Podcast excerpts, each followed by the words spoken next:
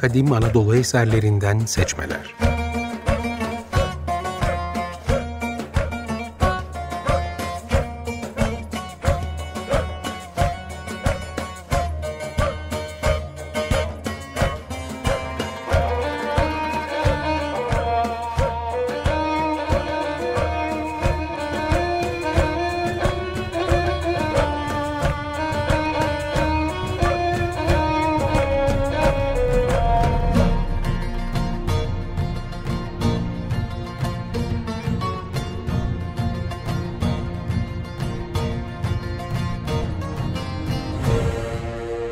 Hazırlayan ve sunan Haluk Mimaroğlu. Ben Haluk Mimaroğlu.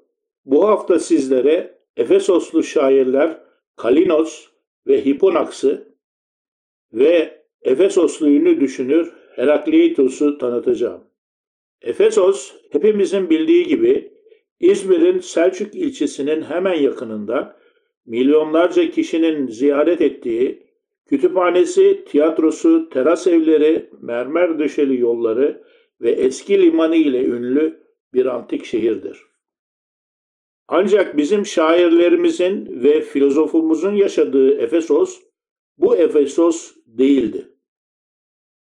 Hepimizin bildiği bu Efesos, Büyük İskender'in generallerinden Lysimachos tarafından milattan 300 yıllarında kurulmaya başlayan modern bir şehirdi. Bizim bahsedeceğimiz Efesos ise Selçuk ilçesinde sonradan Sencan Kilisesi'nin ve Selçuk Kalesi'nin inşa edildiği Selçuk'un Ayasuluk tepesinde ve eteklerinde bulunan Efesos'tur.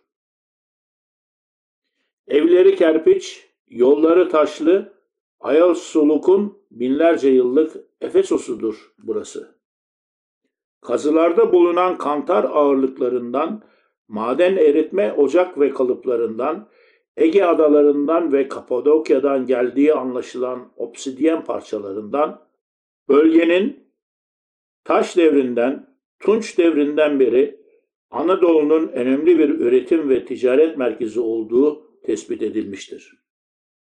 Efsanelerin anlattığı, kütüphanesinin kapısında yazdığı gibi karşı kıyılardan gelen Yunanlıların kurduğu bir yerleşim hiç değildir. Hitit belgelerinde adı geçen Arzava Krallığı'nın başkenti Apasa'dır burası. Efesos adının da Apasa'dan geldiği düşünülmektedir. Dünyanın yedinci harikası sayılan, bugün ancak temelleri bulunan Artemis tapınağı da bu tepenin eteklerinde bulunmaktadır. Anadolu'nun ana tanrıçası Kibele geleneğine dayalı bu Artemis tapınağının yapımına önce 700'lerde başlanmıştır. Önce 550'lerde Lidya kralı Kroizos tarafından yenilenmişti. 13 basamaklı girişi, 18 metre yüksekliğindeki mermer sütunları, ahşap çatısı, 115'e 55 metrelik devasa büyüklüğü ile zamanın en ihtişamlı yapısı olarak Babil'in kuleleri, Giza'nın piramidi ile birlikte Lidyalıların yaptırdığı bu yapıt dünyanın yedinci harikasından biri olarak nitelendi. Milattan önce 547'de Perslerin idaresine geçmesine rağmen Efesos'un Artemis tapınağı ve çevresindeki yerleşimler önemini kaybetmedi. Fakat milattan önce 356'da Artemis tapınağı bir meczup tarafından yakıldı. Milattan önce 334'te Büyük İskender tarafından ziyaret edilerek onarılmak istenmişse de halkın kendi imkanları ile onarıldı. Bölgenin önemli bir kült merkezi ve buluşma noktası olarak yüz yıllarca kullanıldı. Zamanla Küçük Menderes Nehri'nin getirdiği alüvyonlar nedeniyle Körfez doldu, kıyılarında yaşam zorlaştı. Artemis Tapınağı'nın etrafındaki yerleşimler, M.Ö. 290'da İskender'in generallerinden Lysimakos'un zoruyla biraz ilerideki Bülbül Dağı ve Panayır Dağı eteklerine bugünkü yerine taşındı. Efesos'un limanı Dolan Denize kanalla bağlanarak Roma döneminde bir ticaret merkezi olarak şehirleşti, güzelleşti. Bugün gördüğümüz halini aldı. Yani tarihçilerin, edebiyatçıların, mimarların efsaneleştirdiği Yunanlılar burada hiçbir şey yapmadı, hatta belki de hiçbir zaman burada bulunmadı. Ama Efesoslu, Ayasuluklu şairimiz Kalinos ise bu Ayasuluk yerleşiminde Artemis Tapınağı civarında yaklaşık önce 600'lerde yaşadı. Asya'dan gelen Kimmer kabilelerinin Lidya'nın başkenti Sardis'i yakmasına, Artemis Tapınağı'nı talan etmesine tanık oldu. Bu olaylardan esinlenerek Kalinos bir de şiir yazdı. Erman Gören'in çevirdiği arkaik Yunan şiir antolojisinde Efesoslu şair Kalinos da yer alır. Kitaptaki Kalinos'a ait tek şiirde savaşmaktan kaçan Efesoslu gençlere Elegia vezninde seslenilmektedir. Bre kızanlar, daha ne kadar yan gelip yatacaksınız? Ne vakit kavuşacaksınız cesur bir yüreğe? Öylece pinekleyip duruyorsunuz. Hiç mi utanmıyorsunuz çevrenizdekilerden? Sanıyorsunuz ki öylece barış içindesiniz. Oysa savaş sarmış bütün memleketi. Halbuki parlak bir olurdur yiğidin düşmana karşı vatanını, çocukları ve nikahlı karısı uğruna dövüşmesi. Dizeleriyle başlayan şiir, Homerosçu geleneğe göre cesaretten, yiğitlikten, kaderden, kahramanlardan, ölümsüz tanrılardan söz ederek devam etmektedir. Kalinos'un şiiri de bu nedenlerle Homeros ve Hesiodos'un destan geleneğinin devamı sayılır. Kalinos şiirinde elegia vezni kullanıldı. Elegia vezni çift dizelidir. İlk dize altı ayaklı, ikinci dize beş ayaklıdır. Her ayak bir kısa iki uzun heceden oluşur. Muhtemelen binlerce yıllık sözlü anlatım geleneğinin geliştirdiği bir tekniktir. Yeni değildir, Yunanlı hiç değildir. Kalinos'tan 100 yıl sonra Efesos'ta bir şair daha yetişti. Efesoslu olarak anılan Hiponaks'ın önce 500'lerde yaşadığı anlaşılmaktadır. Muhtemelen Lidya'nın başkenti Sardes'in ve Efesos'un Persler tarafından alınmasına tanık oldu. Ancak Efesos'un yöneticileri tarafından muhtemelen dile getirdiği eleştirileri nedeniyle şehirden uzaklaştırıldı. Eski adı Klazomenia olan Urla'da yaşamını sürdürdü. Hipponax'ın şiirleri, bölük pörçük ulaşan papirüslerin derlenmesi ve diğer yazarların eserlerinde geçen tek tük dizeleri sayesinde günümüze ulaştı. Efesoslu Hipponax'ın şiirlerine ait bütün fragmanlar Erdal Alova Albayrak'ın çevirisiyle İş Bankası Kültür Yayınları tarafından ilk olarak 2009 yılında basıldı. Alova'nın Hipponax hakkında verdiği bilgilere göre çirkin fiziği vardı, kısa boyluydu ama güçlüydü. Çirkin resmini yapan ressam Bopalos başta olmak üzere toplumu şiirlerinde alaya aldı. Şiirleri sert, aşağılayıcı, alaycı, küfürlü, açık seçik, komik metinler içerirdi. Demeter ve Dionysos şenlik şarkılarında kullanılan iambos veznini kullandı.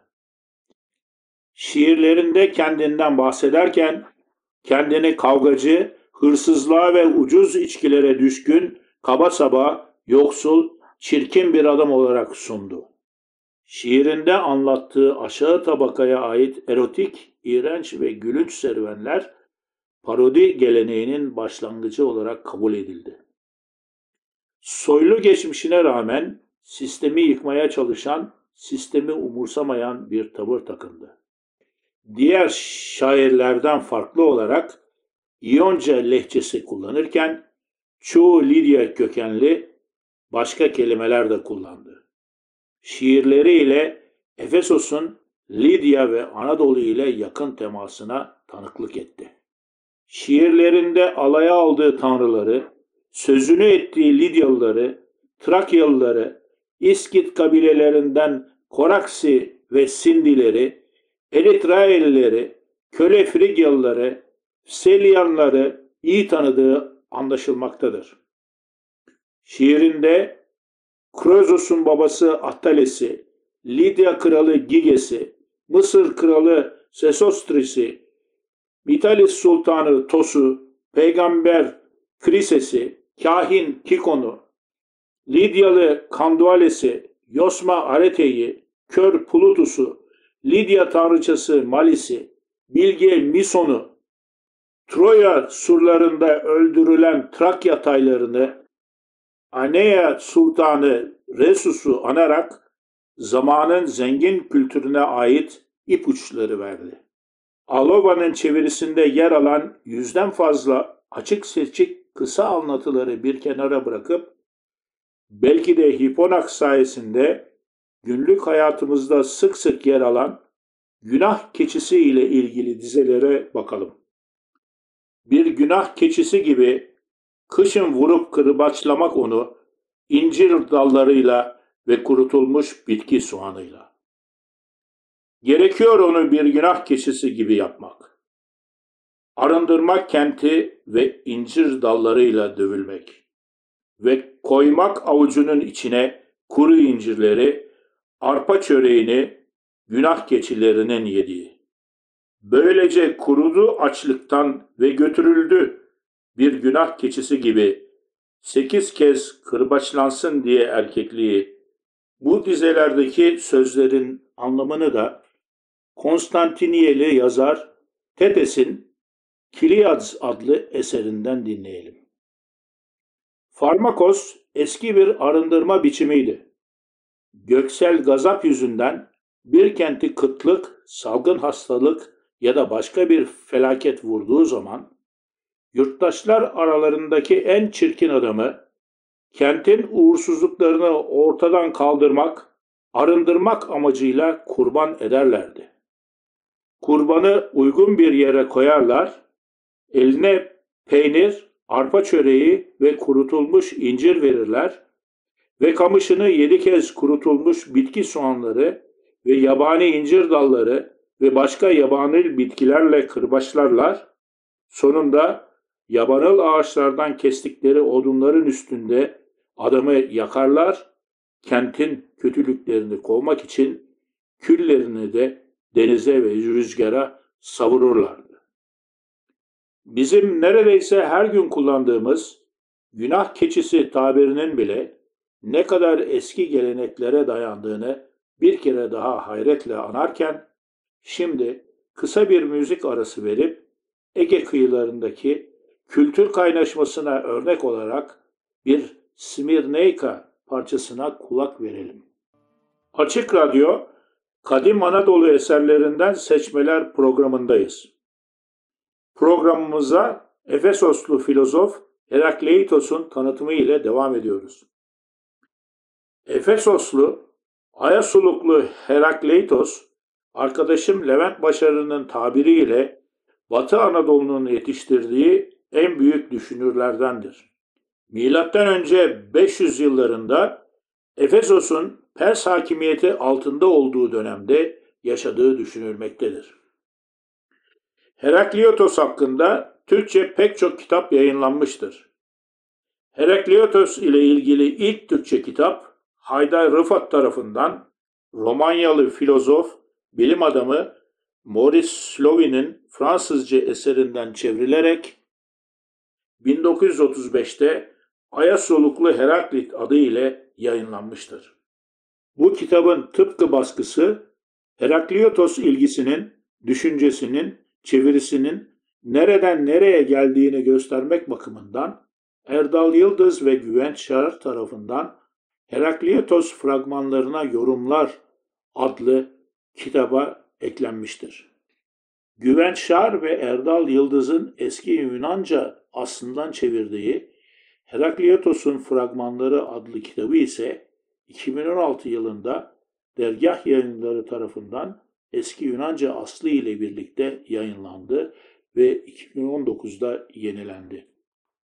Herakleitos'a ilgi giderek arttı. Son yıllarda başka kitaplar da yayınlandı. 2020'de Cengiz Çevik'in eski Yunanca ve Latinceden derleyerek çevirdiği Herakleitos fragmanları İş Bankası Kültür Yayınlarında, yine 2020'de Arzu Akgün'ün açıklamalı Herakleitos çevirisi Felix kitapta yayınlandı. 2014'te basılan Cengiz Çakmak'ın eski Yunanca çevirisi, eski Yunanca aslı ve açıklamaları ile birlikte Alfa yayınlarında 2020'de tekrar yayınlandı. 2022'de Okan Demir'in Herakliotos'un Tanıklıklar ve Fragmanları çevirisi eski Yunanca ve Latince aslı ile birlikte kronikte yayınlandı. Eski Yunanca ve Latince aslından yapılan bu çeviriler ve yorumlar ülkemizde Herakliotos'a ve antik dillere giderek alttan ilgiyi göstermesi bakımından sevindiricidir. Çevirmen ve yazarlara göre Herakleitos tüm felsefe tarihinde en büyük ve en etkili filozoflardan birisidir. Yaşamıyla ilgili bildiklerimiz sonraki yazarların yazdıklarına dayanmaktadır. Herakleitos'la ilgili ilk derlemeler 1500'lerde Latince yapılmaya başlanmış, 1900'lerde Diels ve Kranz tarafından fragmanları numaralanarak çevirisi yapılmıştır. Herakliotos'a ait günümüze ulaşan 139 adet fragman vardır. Bunlardan 13 tanesinin şüpheli ya da sahte olduğu düşünülmektedir. Ayrıca 23 adet testimonya yani tanıklıklarda muhtelif düşünürlerin Herakliotos'un öğretisiyle ilgili görüşleri yer alır. 5 tane de imitationes yani taklitler diye adlandırılan Herakleitos'a benzer fikirler öne süren yazarların yazıları vardır. Bunlar Dielskar tarafından A, B, C olarak tasnif edilmiş ve numaralandırılmıştır. A'lar tanıklıkları, B'ler fragmanları, C'ler taklitleri ifade etmektedir. Güven Şar ve Erdal Yıldız'ın çevirisi bu sıralamaya sadık kalarak yapılmıştır. Leartioslu Diogenes'ten aktarılan A1 numaralı tanıklıklara göre Herakleitos, Blosos'un ya da Efesoslu Herakon'un oğluydu. Milattan önce 500'lerde olgunluk çağındaydı. Herakleitos gençliğinde hiçbir şey bilmediğini, yetişkin olduğunda ise her şeyi bildiğini söylüyordu. Hiç kimsenin öğrencisi olmamıştı. Aksine kendini araştırdığını ve her şeyi kendi kendine öğrendiğini öne sürüyordu. Evren, politika ve teoloji üzerine bir kitabı vardı. Kitabını Efesos'un ünlü Artemis tapınağına adamıştı. Yazdıklarını sadece uzmanlar anlasın diye kısıtlı olarak belirsiz yazmıştı. Krallığı kardeşine bırakarak krallıktan çekilmişti. Öğretisinin genel çizgileri şöyleydi. Her şey ateşten olmuştur ve ateşle çözülür. Her şey kadere göre oluşur ve var olanlar karşıt aracılığı ile uyumlu hale gelir. Her şey ruhlarla doludur. Ateş temel öğedir ve her şeyin değişimi ateşin seyrelme ve yoğunlaşması ile olmaktadır. Her şey karşıtlara göre oluşur ve bütün her şey tıpkı ırmağının akış düzenindeki gibi akar, her şey tamamına erer ve kozmos bir olur. Kosmos ebedi yaşam boyunca devirlere göre sırayla ateşten doğar ve tekrar ateşe geri döner. Bu ise nasibe göre olur. Sıkışan ateş nemlenir, bir araya gelerek su oluşur, katılaşan su ise toprağa dönüşür, bu aşağı giden yoldur. Yeniden toprak dağılır, ondan ise su, sudan da geri kalan şeyler olur. Bu ise yukarı çıkan yoldur. Uzmanlar Herakliotos'un bu sözlerinin Zerdüşlüğün dualizminden ve ateş, toprak, su, hava dörtlüsünden geldiğini değerlendirmektedir. Heraklitos her şeyi nereden araştırıp öğrendiğini söylemese de bu dönemde Pers hakimiyeti altındaki Efesos'ta Zerdüşlüğün etkisinin de görülmesi akla yatkındır. Diogenes'in aktardığına göre Herakliotos'un kitabı Hellas'a gittiğinde Kroton adlı birisi Dalgıç adlı incelemesinde kitabın içinde boğulmamak için Deloslu bir dalgıç olmak gerektiğini söyler. Sokrates'in de Herakliotos'un kitabı için şunları söylediği aktarılır. Anladıklarım dahiyane, sanırım anlamadıklarım da öyle. Fakat kuşkusuz Deloslu bir dalgıç olmaksızın bunlar anlaşılamazlar. Uzmanlara göre Herakliotos'un söylemleri anlaşılması güç ve karanlıktır. Söylemleri bölük pörçüktür. Birbiriyle bağlantısı yoktur. Kapalı bir dille konuştuğu ya da yazdığı için karanlık olarak anılır. Diogenes, zamanın hükümdarı Pers kralı Darius ile Herakliotos'un mektuplaşmasından da bahseder. Kral Darius'un Herakliotos'a yazdığı mektup şöyledir. Kral Darius, Efesoslu bilgi adam Herakliotos'u selamlar. Dua üzerine anlaşılması ve açıklanması zor bir kitap kaleme almışsın. Kitabın çoğu kısmı anlaşılmıyor. Darius senin dersine ve eğitimine katılmak istiyor. En kısa zamanda beni görmeye krallık konutuma gel. Heraklietos'un cevabı ise Diogenes'in aktardığına göre kendinden beklendiği gibi olmuş. Her türlü aşırılıktan kaçınan, küçük şeylerle yetinen biri olarak Perslerin diyarına gelemeyeceğini söylemiş. Zaman içinde Herakliotos'un kitapları da Helas'a ulaşmış. Oradaki düşünürler de Herakliotos'un sözlerini alıntılamış ve yorumlamaya başlamış.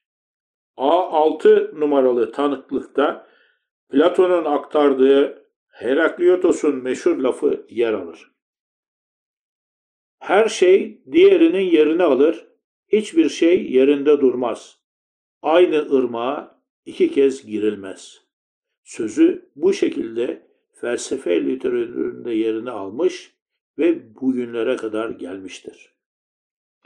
A7 numaralı alıntıda ise Aristoteles, Heraklietos'un söylediği gibi aynı şeyin hem var olduğunu hem var olmadığını farz etmek mümkün değildir diyerek Herakliotos'a karşı çıkarken A10 numaralı alıntıda Aristoteles Heraklios'la hemfikir olarak Heraklios'un dediği gibi her şey belli zamanda ateş haline gelir der. A9 numaralı alıntıda ise yine Aristoteles'in tanıklığında Herakleitos'un en çok yorumlanan sözlerinden biri yer alır. Yabancılar yanına vardığında onu ocağın başında ısınırken görünce dururlar. Herakleitos onları burada tanrılar var diyerek içeriye buyur ediyor.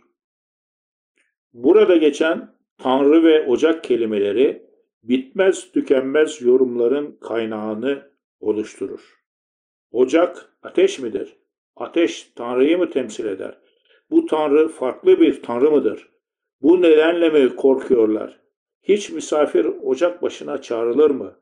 Daha neler neler söyler durur yorumcular. Diogenes de tanıklıklarında Herakliotos'un sözlerini yorumlayan pek çok yazarın adını da vermiştir. Uzmanlar hala Herakliotos'un gizem dolu, anlaşılması güç, karanlık, kısa ve birbirinden bağımsız söylemlerini yorumlamaya devam etmektedir. Bu yorumları içeren şaşırtacak kadar zengin bir Herakleitos külliyatı mevcuttur. Çevirmenlerimiz Erdal Yıldız ve Güvenç Şar da yaptıkları çalışma sırasında kendiliğinden ortaya çıkan yorumları Herakleitos fragmanlarına yorumlar olarak okuyucularıyla paylaşmıştır. Böylece Açık Radyo'nun 57. yayın döneminin sonuna yaklaşmış oluyoruz. Bu programda Anadolu'nun zengin geçmişine dayanarak Ege sahillerinde ortaya çıkan edebiyat ve felsefe eserlerini ele aldık. Siyasi baskılar nedeniyle ülkesinden ayrılarak göç edenlerle birlikte bu eserlerin batıya ve dünyaya aktarıldığını gördük. Ancak ne yazık ki bizim ders kitaplarımızda yayınlanan çevirilerde dahi bunların karşı kıyılardan yurdumuza gelen Yunanlılar tarafından yapıldığı söylemi devam etmektedir. İşin aslı antik dönemin yurdumuzda yetişen yazarlarının eserlerinde yer almaktadır. Bu konu ile ilgilenen dinleyicilerimizin antik felsefe, tarih, edebiyat ve mimari konularında genel bilgi veren kitapların yanı sıra ülkemizde artarak aslından çevirisi yayınlanan kaynaklara da göz atmalarını tavsiye ederim. Programımızda adı geçen eserlerin listesine program sayfasından ulaşabileceğinizi hatırlatır.